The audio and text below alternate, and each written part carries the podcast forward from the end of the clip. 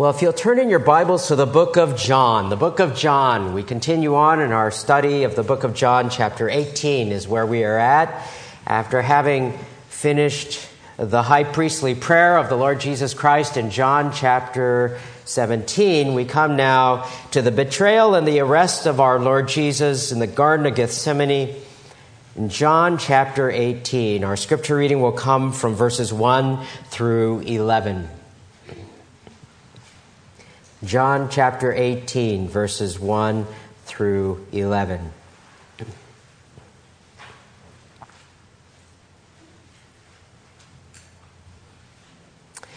The Word of God reads such. Verse 1 When Jesus had spoken these words, he went forth with his disciples over the ravine of the Kidron, where there was a garden which he entered with his disciples. Now, Judas also, who was betraying him, knew the place, for Jesus had often met there with his disciples. Judas, then, having received the Roman cohort and officers from the chief priests and the Pharisees, came there with lanterns and torches and weapons.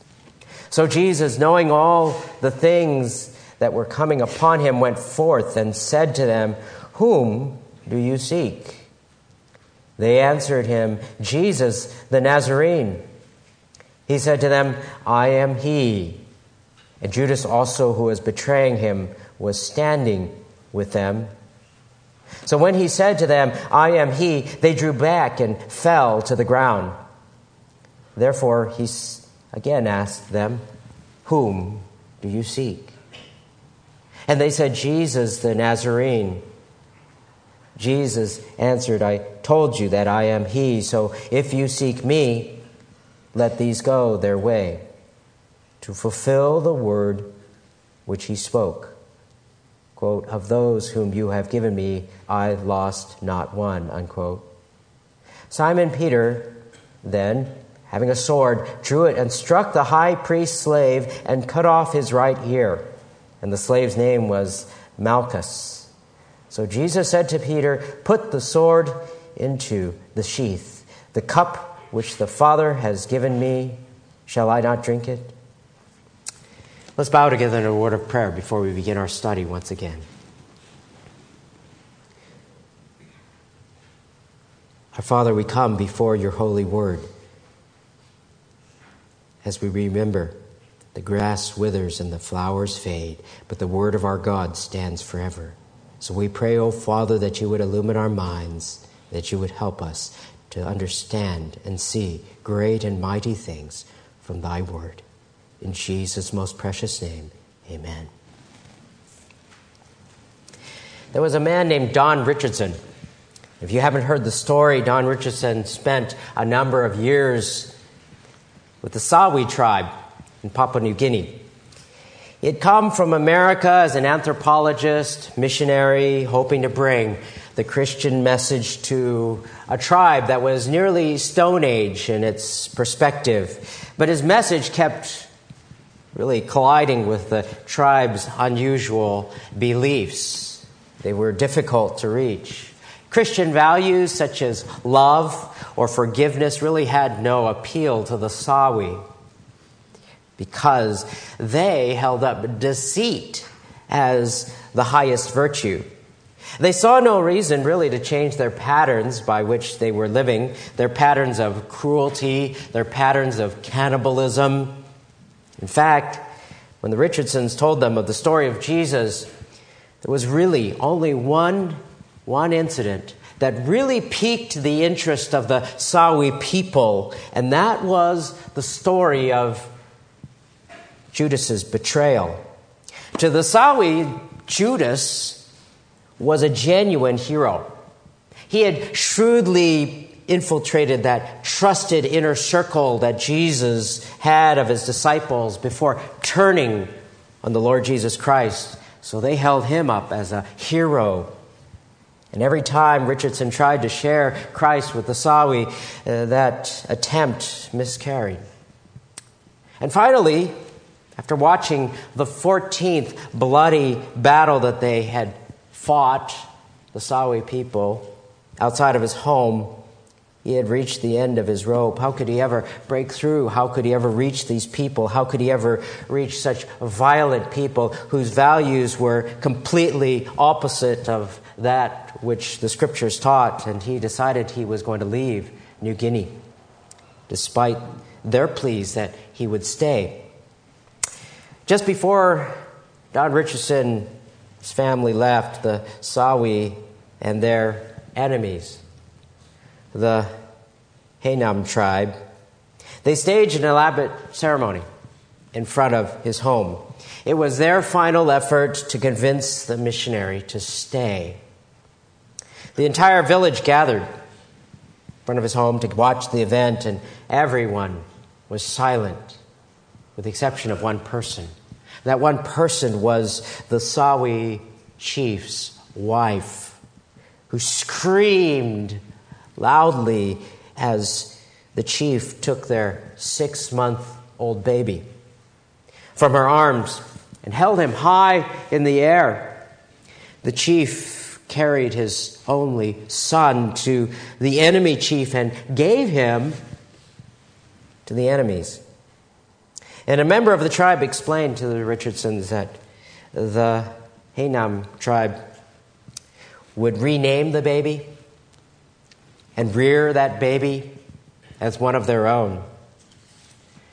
And Don Richardson knew that the Sawi could not fully be trusted since any action might be tainted with some elaborate, deceptive scheme. But that memorable day that is etched in his mind and written in the book called The Peace Child, he learned that there was that one great exception. And that one great exception was called the peace child. The chief's giving of his son to his enemies, that profound act, that profound act would overcome all suspicion. And by mutual agreement, the two tribes then would live in peace as long as that child lived, and no war could be fought between these two tribes, no cannibalism between them. And something clicked in his mind. And that thing in his mind as he watched this event happen right in front of his place uh, that was analogous to what God did. A parallel story into the Sawi culture that could convey the message of a forgiving God. And he gathered the members of the Sawi tribe around him, and with a beating heart, he shared with them how God had given his child in order that there might be peace peace with God, and how Jesus came to live among enemies and to make peace with mankind. That's the message that is here.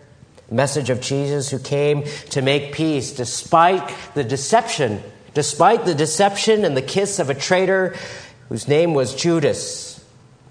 Jesus had come to earth, you see, to die. That was why he came. And he came with courage, despite the fact that there was going to be an entire cohort that would come to arrest him, despite the fact that there was a traitor in his midst. He continued on his path to the cross because that is why he came to earth. And he came and he faced what was in store for him, the cup of wrath that he would drink, that he says at the end of this particular passage. And he came, though, displaying his power not in human self reliance, as Peter would demonstrate later.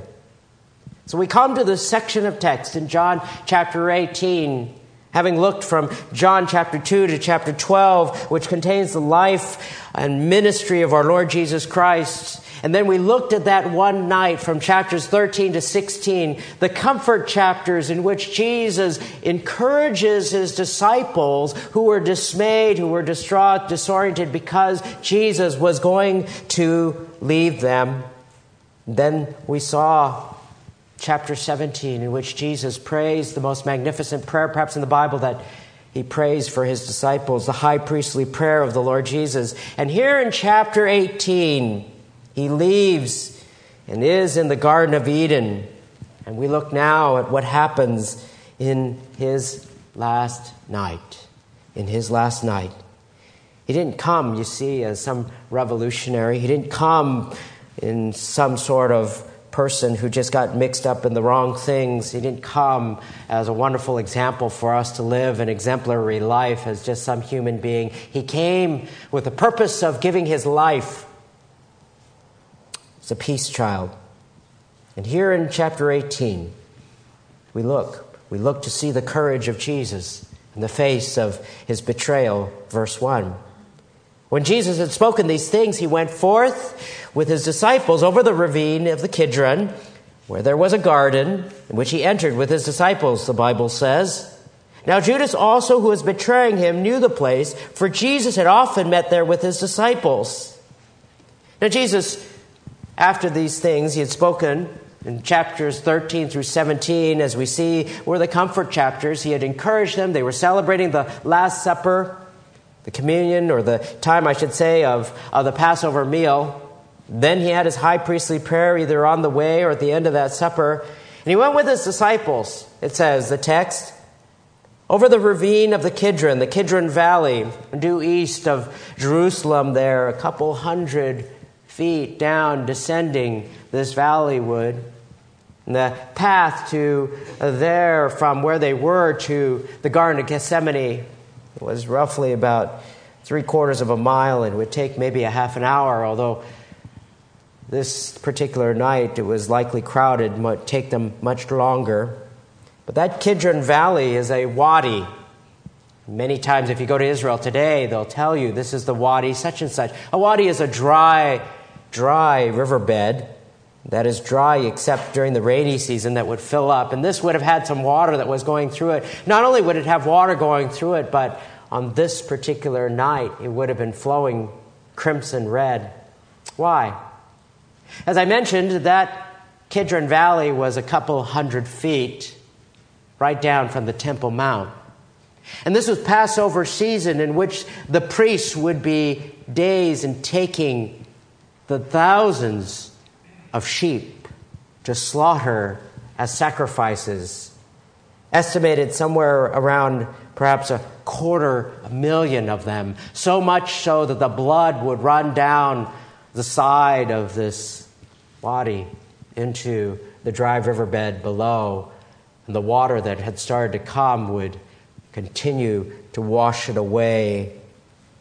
Bright crimson red as it would run down they went to the Garden of Gethsemane, the text says, where there was a garden.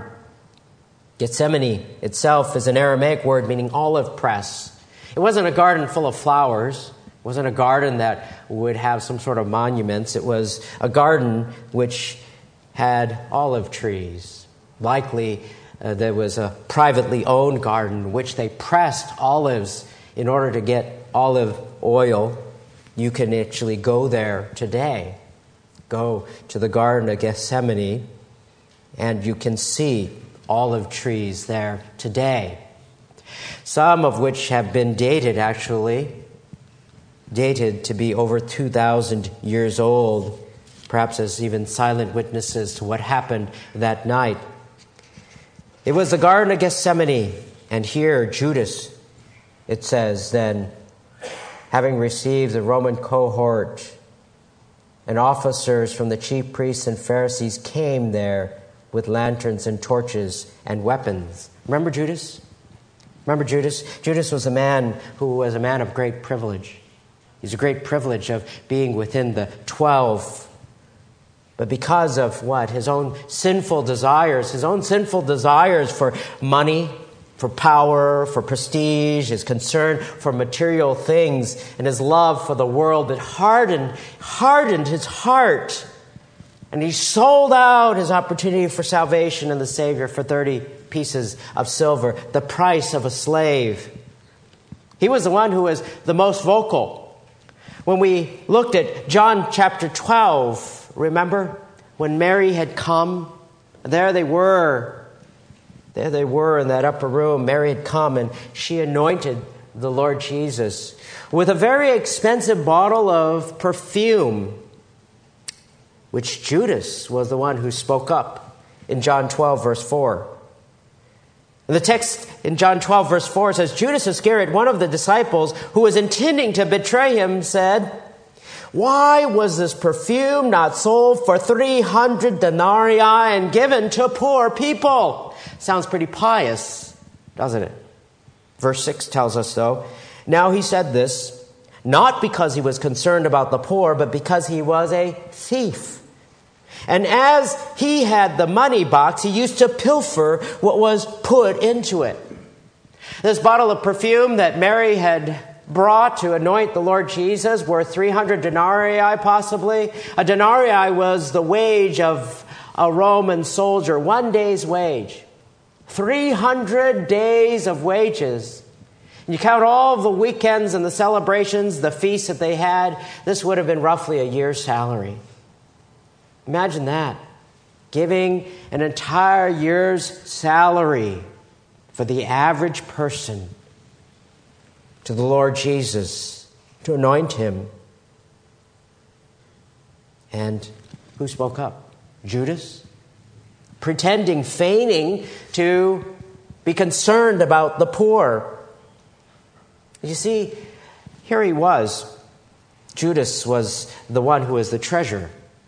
And like the rest of the disciples we've seen, they had visions of who Jesus was, who he was supposed to be. In their mind's eye, they had pictured a Messiah who was going to overthrow Rome, who was going to establish a kingdom. They had seen him perform miracle after miracle of feeding, feeding thousands of people, 5,000 men, including men, women and children, upwards of 15,000 or so. He had seen him heal people. He had seen them in his wisdom teach like no other teacher. And you can imagine in Judas's mind, ka-ching, ka-ching, ka-ching. This Jesus is going to be the next powerhouse. I'd like to be his treasure. And he would skim off the top of whatever came in, all of these people. But then Jesus began to talk. He began to talk and teach difficult things, and people began to leave. And Judas, I'm sure, was scratching his head, saying, What in the world are you doing? And then Jesus began to talk about how he would leave how he was going to suffer, how they wouldn't be able to follow him. And Judas, I'm sure, began perhaps to have a heart, thinking, I gave up three years of my life for this. I gave up three years of my life to follow somebody who is going to be what? Bankrupt? Bitter, resentful, angry was Judas perhaps, who was going to what? Cash out and bail out. The Bible tells us immediately after that time in the upper room when he had protested loudly, pretending to be concerned about the poor. Matthew 26, 14 tells us then one of the twelve, named Judas Iscariot, went to the chief priest and said, What are you willing to give me to betray him to you? And they weighed out 30 pieces of silver to him. From then on, he began looking for a good opportunity to betray Jesus. Judas was a lover of money, and it bred in his heart treachery. It bred in his heart when someone gave to Jesus a lavish amount. What in the world are you doing? Why? Because he wanted more for himself. He wanted to keep more and didn't want others to give to the Lord. And so in verse 3, it tells us in John 18, having received the Roman cohort and the officers and the chief priests and the Pharisees, all these folks, a cohort was roughly 600 to 1,000 men. Now, it wasn't unusual for Rome to send a large contingent of soldiers to arrest a single person. In this particular case, it may have been a figure of speech. Maybe a couple hundred or whatever it might be. It might have been 600 to 1,000. Just as we might use a figure of speech, though, saying the Seattle Police Department went and arrested so and so, we wouldn't imagine to ourselves that every single man in the police department went to do so. But nonetheless, there were many, hundreds, among them the officers, the chief priests, who would come. They came with lanterns and torches and weapons. And see, Passover would have been a full moon, well lit, the Garden of Eden. Perhaps they were carrying the lanterns and torches, which really they didn't quite need there in the Garden of Gethsemane if you've been there. Maybe they had thought that maybe Jesus might flee to the mountainside and they would need them, but Jesus was not surprised. He was not taken off guard. He wasn't going to run. No, Jesus knew. Jesus knew what would happen, and he voluntarily faced the persecution that was to come. He knew well the place and the time of his arrest, and he knew his betrayal was right at hand. And he didn't try to bargain. He didn't try to negotiate. He didn't try to manipulate. He didn't go hide himself behind some olive tree. No, with courage, he came.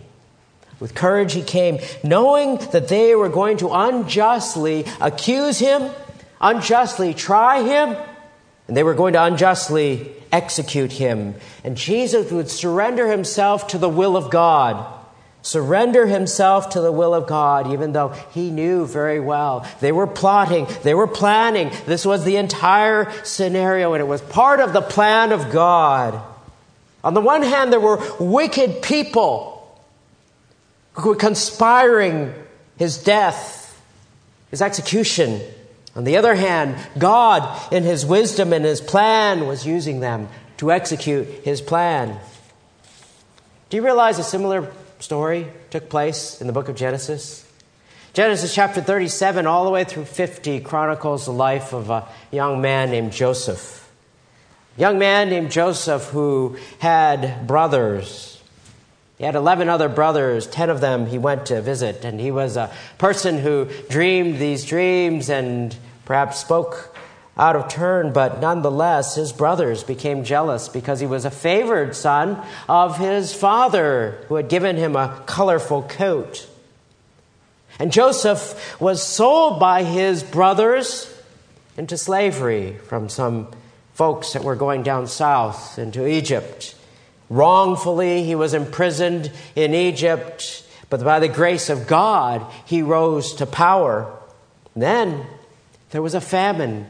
There was a famine in the land, and his brothers came looking for food down in Egypt. And in Genesis, if you turn with me there, Genesis, the very first book of the Bible, chapter 50, there's a key passage. There's a key passage because his brothers come his brothers come before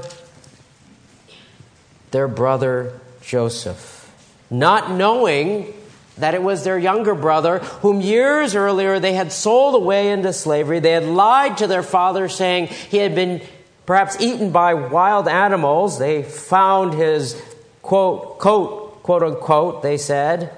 They showed up with some blood. And there in chapter 50, verse 20, when Joseph tells his brothers, after revealing himself to them, Joseph says in verse 19, But Joseph said to them, Do not be afraid, because they were, now that they realized who he was. He was a very powerful figure, second to Pharaoh in Egypt.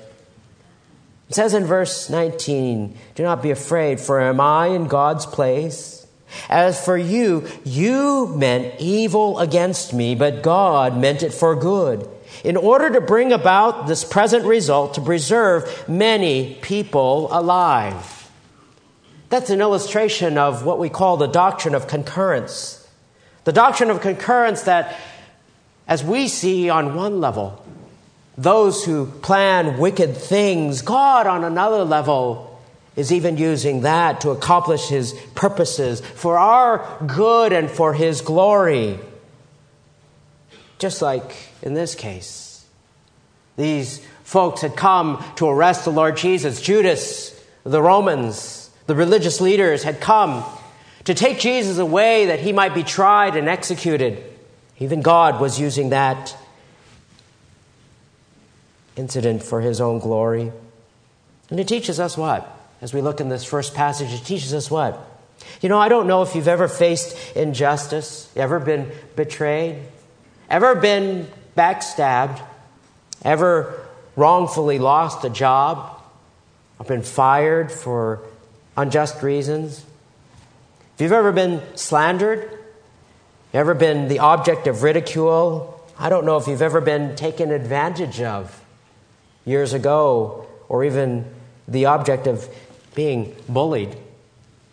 Whatever the case, as a believer, God gives us the encouragement in Romans 8 28. And we know that God causes all things to work together for good to those who love God, who are called according to his purpose. God works behind the scenes, and there's a silver lining to all that happens for the people of God because you know what? There is a purpose by which God has orchestrated all things that happen the Chronicle of Higher Education featured an article about a man named William Lane Craig, who is called the Christian philosophy's boldest apostle, quote unquote. Craig had traveled the world and he debated some of the most articulate, articulate atheists. You might have heard of the name Sam Harris. He is an atheist. And he said, Craig is one Christian apologist who seems to have put the fear of God into many of my fellow atheists, unquote.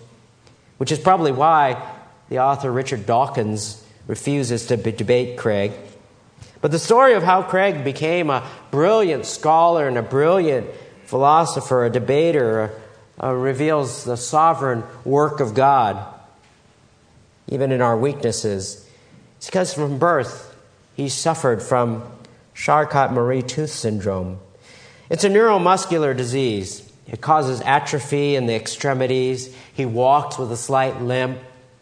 His hand often his hands often look like they're they're gripping something that is invisible. Growing up, he couldn't run normally. He said, My boyhood was difficult. Children can be very cruel. Perhaps he was the victim of being bullied. Since varsity sports weren't an option for him, he joined his high school debate team. And initially, he really wasn't interested in spiritual issues. But he started reading the Bible. And the Jesus he found there took hold of him. Craig explained in the article, quote, For me, it was a question of personal commitment. Was I prepared to become this man's follower, unquote? During college, he continued debating and searching for what God would have him to do, and not until years later, he established himself as a Christian philosopher, and he began to debate and defend the faith in public settings. He is a sought after, sought after speaker. You can find him even on YouTube videos if you wish. He said, I was just thrilled to be able to use debates as a means of fulfilling the vision of sharing the gospel. To us, we might look at a disability of someone and think to ourselves, boy, what a handicap.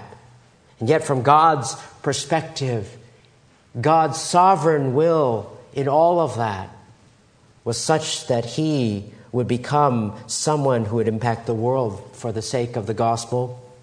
God takes us as we are, and He can use us when we yield ourselves to Him. And the question is do we have the courage to courage to face even the strongest anti God opponents, such as those who are well known atheists, knowing that what? It's not us. It's not about us, it's about God and what God can do through us. And in the face of injustice, God always provides a silver lining. In the face when you might feel cheated or taken advantage of or whatever, God has a plan. Jesus didn't hide, He didn't run, He didn't accuse His would be arresters. And he knew that God had a plan, and we can do the same knowing that God has a plan. But it's not dependent upon us, it's dependent on the power of God. So, secondly, we see his spiritual power despite opposition. Verse 4.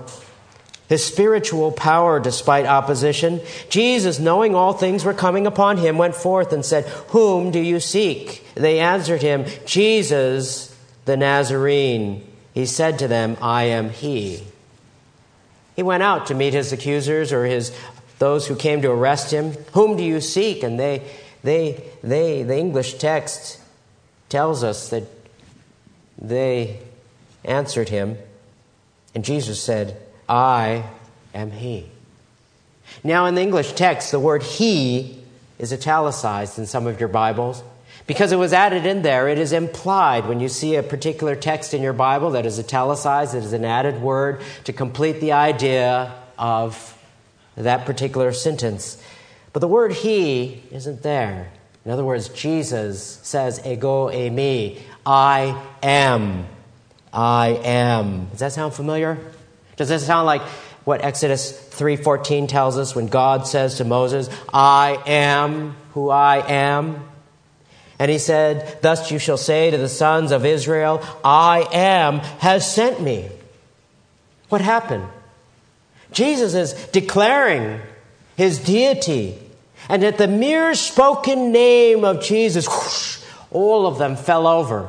It says they fell over. Jesus, all he had to do was speak his name, and in the power of God, hundreds fell. Who was in control? Jesus was always in control. God is always in control. He wasn't a victim of some unfortunate circumstance. He was not hiding. He came and he wasn't playing games and negotiating and say something like, why? Who, who are you asking? No. With courage he comes and with divine power, the power of God is displayed. Who's still standing? Jesus, the disciples. He wanted them to see. He wanted their confidence to grow that he would willingly give up his life. He would willingly be arrested. He would willingly sacrifice himself. He wasn't powerless at all. When you read some liberals, they'll say, oh, Jesus surprised them.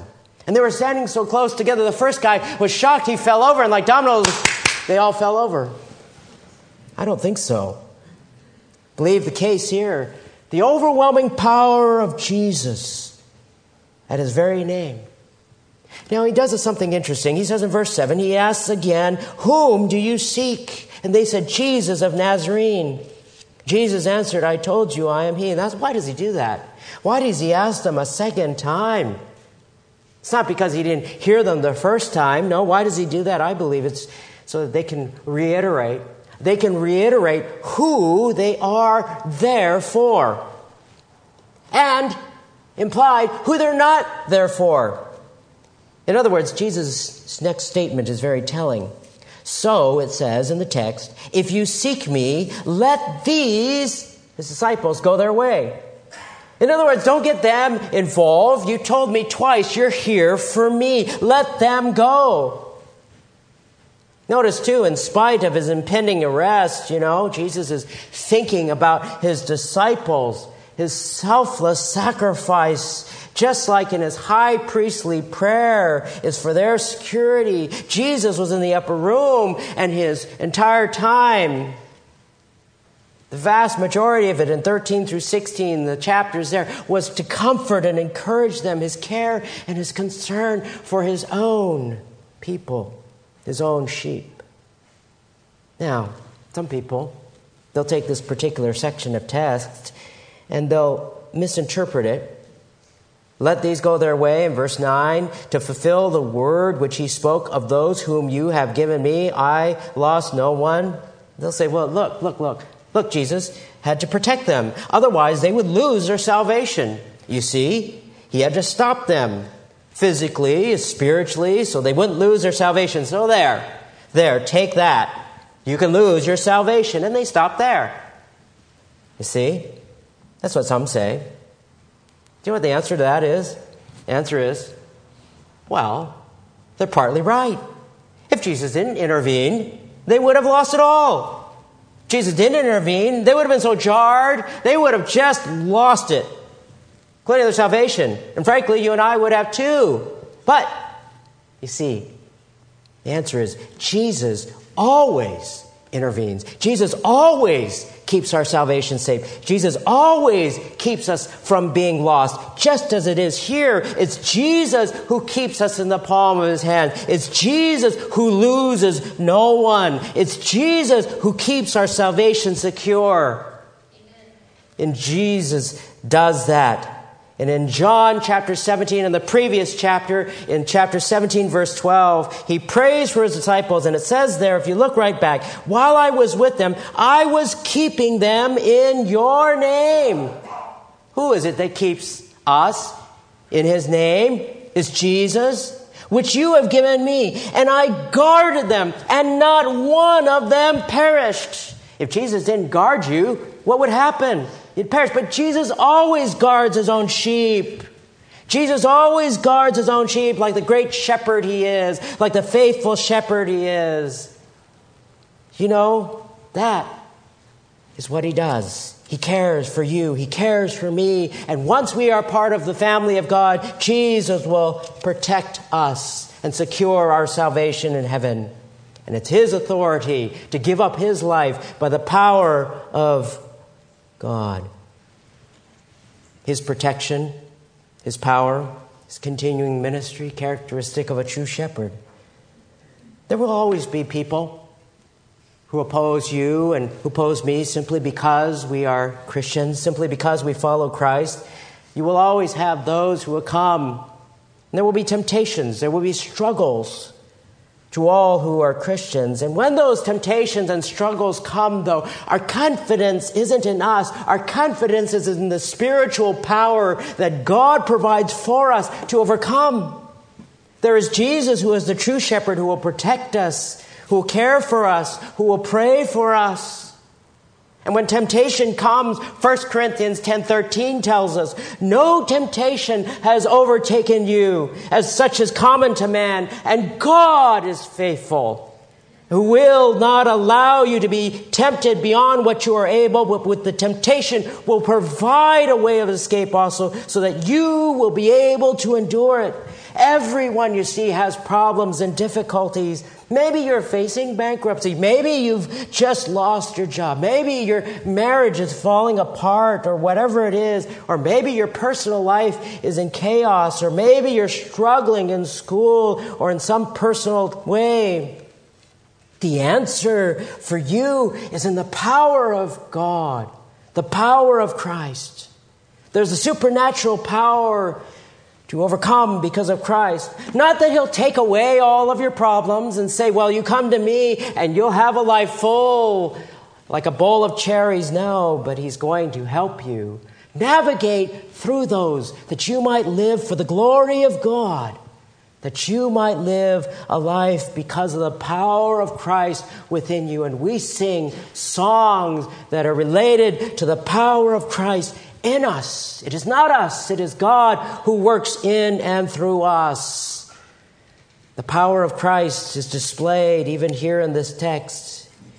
In contrast to Peter in verse 10 and 11, Peter's foolish self reliance, the face of his enemies. Simon Peter, then, having drawn a sword, which is a machaira, this is a sword, a double edged sword, short, used by Roman soldiers as well. He drew it and he struck the high priest's slave and cut off his ear. Now, Peter was courageous, but he was also impulsive, certainly misplaced. I'm sure after seeing Jesus say, I am, hundreds of soldiers fall over, I'm sure he was emboldened. And he just went headlong. He said, Well, don't worry. I've got Jesus behind me, and began swiping away. I'm sure that he wasn't probably very good at managing a sword either, because you can imagine, I don't think he aimed for an ear. I think he aimed for something else, and either Malchus ducked or he missed. One of the two, but he cut off his ear. And in Luke 22 51, the Bible tells us what Jesus said. He says, Stop. No more of this. And he touched his ear and he healed him. You know, the kingdom of God isn't advanced by violence. The kingdom of God isn't advanced by force. The kingdom of God doesn't use weapons of war as we saw last week when we looked at Ephesians 6. Our weapons, our weapons are the word of God and holy, righteous living. The armor of God that protects us. He heals. He takes care.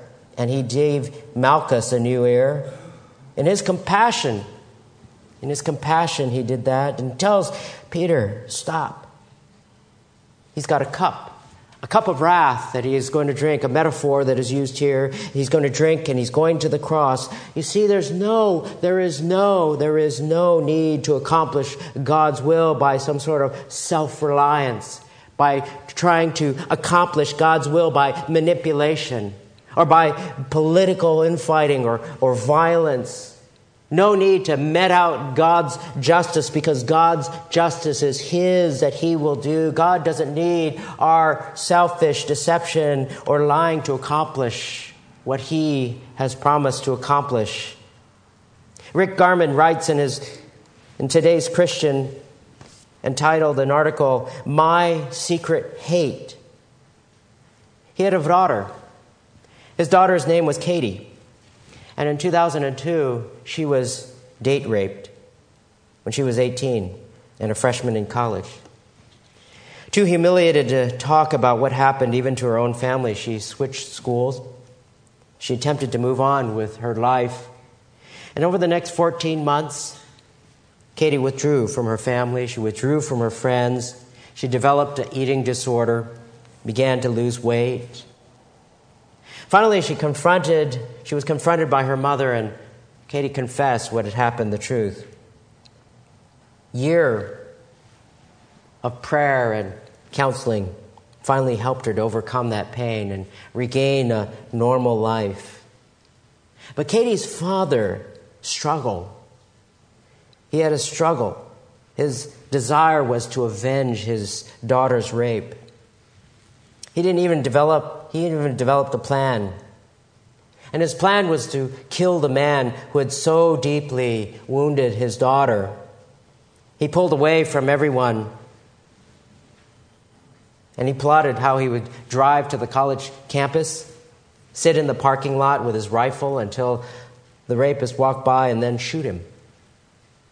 One weekend when Katie was home, he retreated from her pain by what he would do is go downstairs in the basement and he'd clean his gun.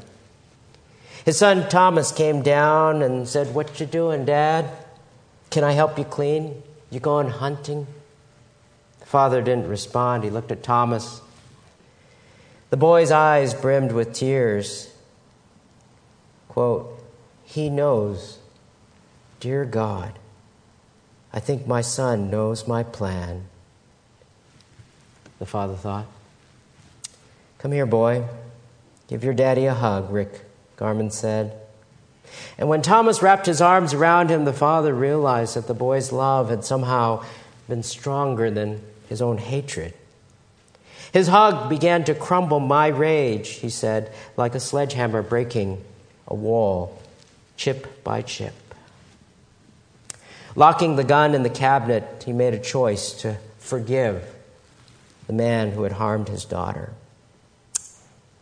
You know, many times we may feel that injustice has come and we decide, like Peter, that we're going to take things into our own hands, do things our way, fix things, find justice or whatever it may be rather than forgiveness. That's not Jesus' way. The betrayal and the arrest of Jesus was all a part of God's sovereign plan. How do we face betrayal? How do we face opposition? How do we face injustice?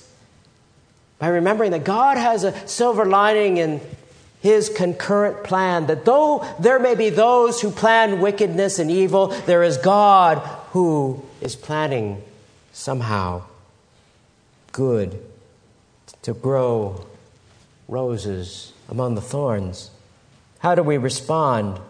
By relying on the spiritual power God has given to us to have the right attitude, to have the right perspective, to be a person who takes things into our own hands? No. But to be a person who relies upon God. Just as Christ didn't run and hide, but he faced with courage and he trusted in God's plan, the power that God had given him, and responded in love, not violence. Let's bow in prayer.